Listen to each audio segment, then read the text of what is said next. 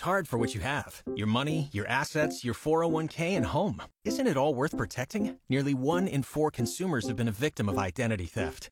Lifelock Ultimate Plus helps protect your finances with up to $3 million in reimbursement. LifeLock alerts you to identity threats you might miss, and if your identity is stolen, your dedicated U.S.-based restoration specialist will work to fix it. Let LifeLock help protect what you've worked so hard for. Save 25% off your first year on LifeLock Ultimate Plus at lifeLock.com/aware. Terms apply. On Canton's morning news. All right, things are uh, looking pretty decent right now, and we're not having any problems on the roadways, so that's good news. We'll keep an eye on it for you and let you know if uh, there are any uh, trouble spots out there, you let us know if you see any as well. 330 450 1480. Canton's severe weather station. Stick with us. Now, the 1480 WHBC AccuWeather forecast. And traffic and weather brought to you by Crown Heating and Cooling, family owned and operated, serving the residential and commercial heating and cooling needs since 1960. As far as the forecast goes, we will see sunny skies today and a high of 54. Clear skies tonight, low 34, and then partly sunny and mild tomorrow, high 61. It's 35 degrees on your severe weather station, 1480 WHBC.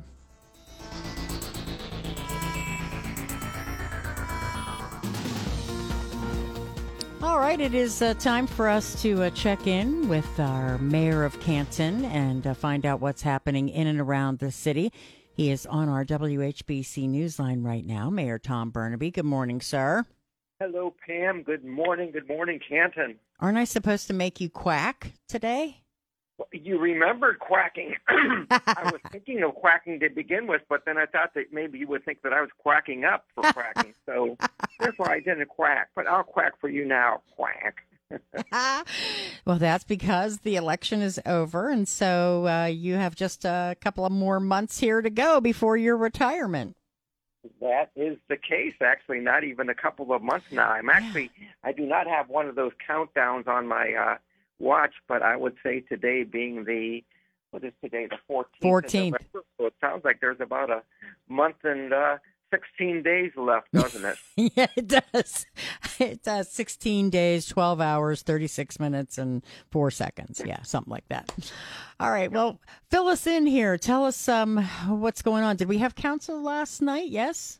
We did have council, and, and really, we have um, through the end of the year, we have a lot of stuff coming through. I guess it's closing up, not really trying to close up things that I have been working on and so forth, but just simply by way of timing. A lot of it is now coming due and to fruition, and so we are moving that through. There's always a lot of year end work with regard to, oh, budgeting, cleaning up the budget from last year, a lot of technical bills and so forth. So a lot of things going through council. Um, as a matter of fact, 17 ordinances were passed last night, and you know as I go through those, many of them are very very routine, but you know, three three of them were interesting for three different reasons. You know, one is an economic development ordinance, and uh, the city of Canton has what's called a job creation tax incentive uh, program. And in this particular case, City Council approved a, job, a job creation tax incentive agreement with Howmet, Howmet Aerospace. They are formerly known or were formerly known as Arconic and or RMI Titanium. They're on Warner Road Southeast, and uh, they are a world leader really in pr- the production of titanium aerospace products.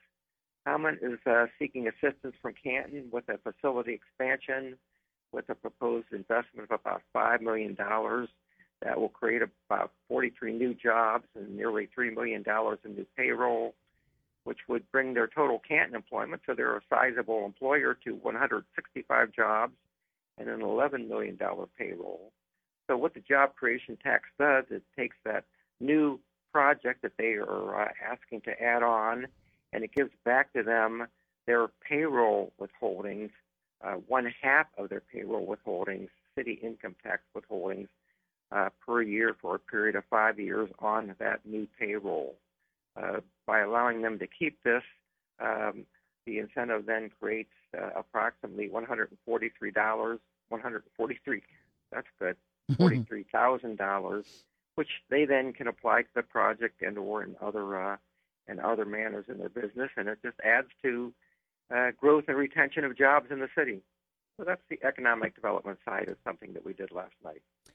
And then Beacon Charitable Pharmacy. That is uh, another kind of kind of yeah. uh, that's that's a good one also, and this is a different. This is a nonprofit and a grant that we made to a nonprofit. Uh, City Council approved a two hundred thousand dollar, and this is an ARPA grant to Beacon Charitable Pharmacy. Beacon is a not-for-profit organization that provides uh, pharmaceutical services and medications really to the most vulnerable people uh, in Stark and Carroll counties. They are seeking assistance for capital improvements because they are moving to a new office located at 2525 13th Street Northwest. Um, that is out close to Cleveland Clinic uh, Hospital. They were gifted this building. It was a former office building uh, by Cleveland Clinic. They are making about $1 million in renovations to the building.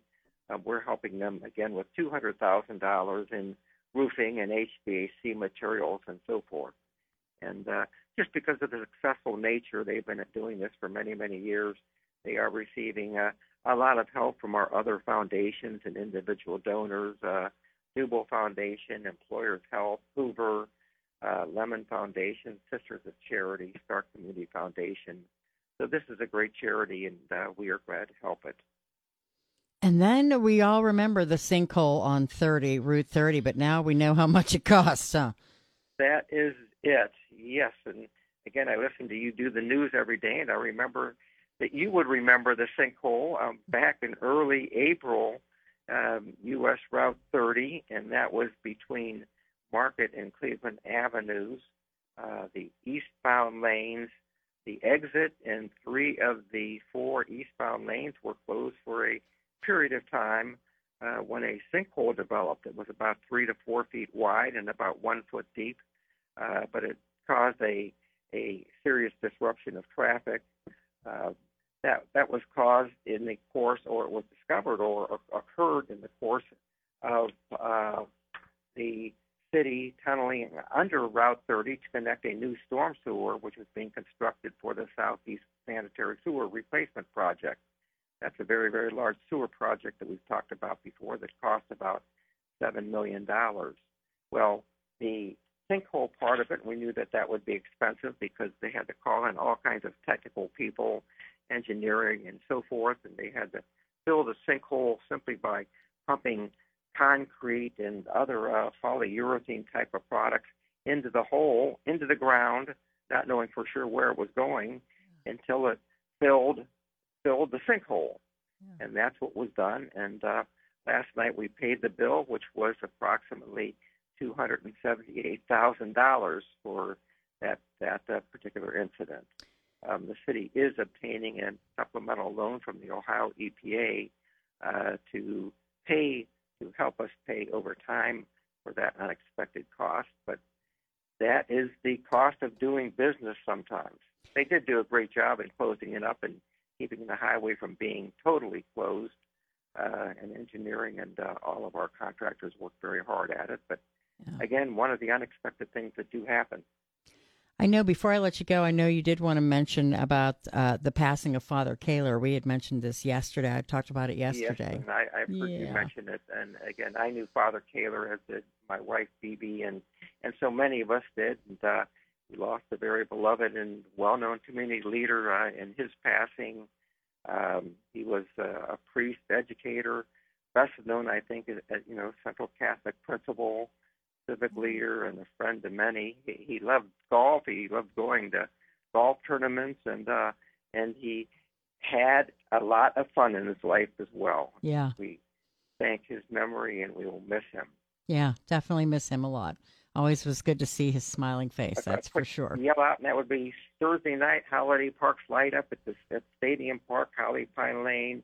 That's when we light all of the uh, park lights, and uh, Santa Claus comes and visits and so forth. And uh, big weekend at the Palace Theater. Uh, uh, Mike Albert, Elvis's Blue Christmas concert. I remember that album. My brother had it. My older brother. I don't know why I remember that. Fridays in Motown Christmas, and uh, the Christmas movies are starting. But Saturday night at the Civic Center, WWE Saturday night main event. there will be a lot of people there, and they are wrestling fanatics. They're also beer drinking fanatics. And then the wrestling continues on Sunday up in Cleveland. yes, it does, and that will be. And this is going to be finally right. This is a, several years since we've had a really good, hot, contested matchup. Yeah, uh, for you and I, and the Browns uh, Steelers game should two six and three teams that should be a great football game, and we'll all be watching it. It actually means something, right? yes. Yes. All right. Well, you have a great week, sir, and we'll talk next Tuesday. Okay, Pam. Thanks very much.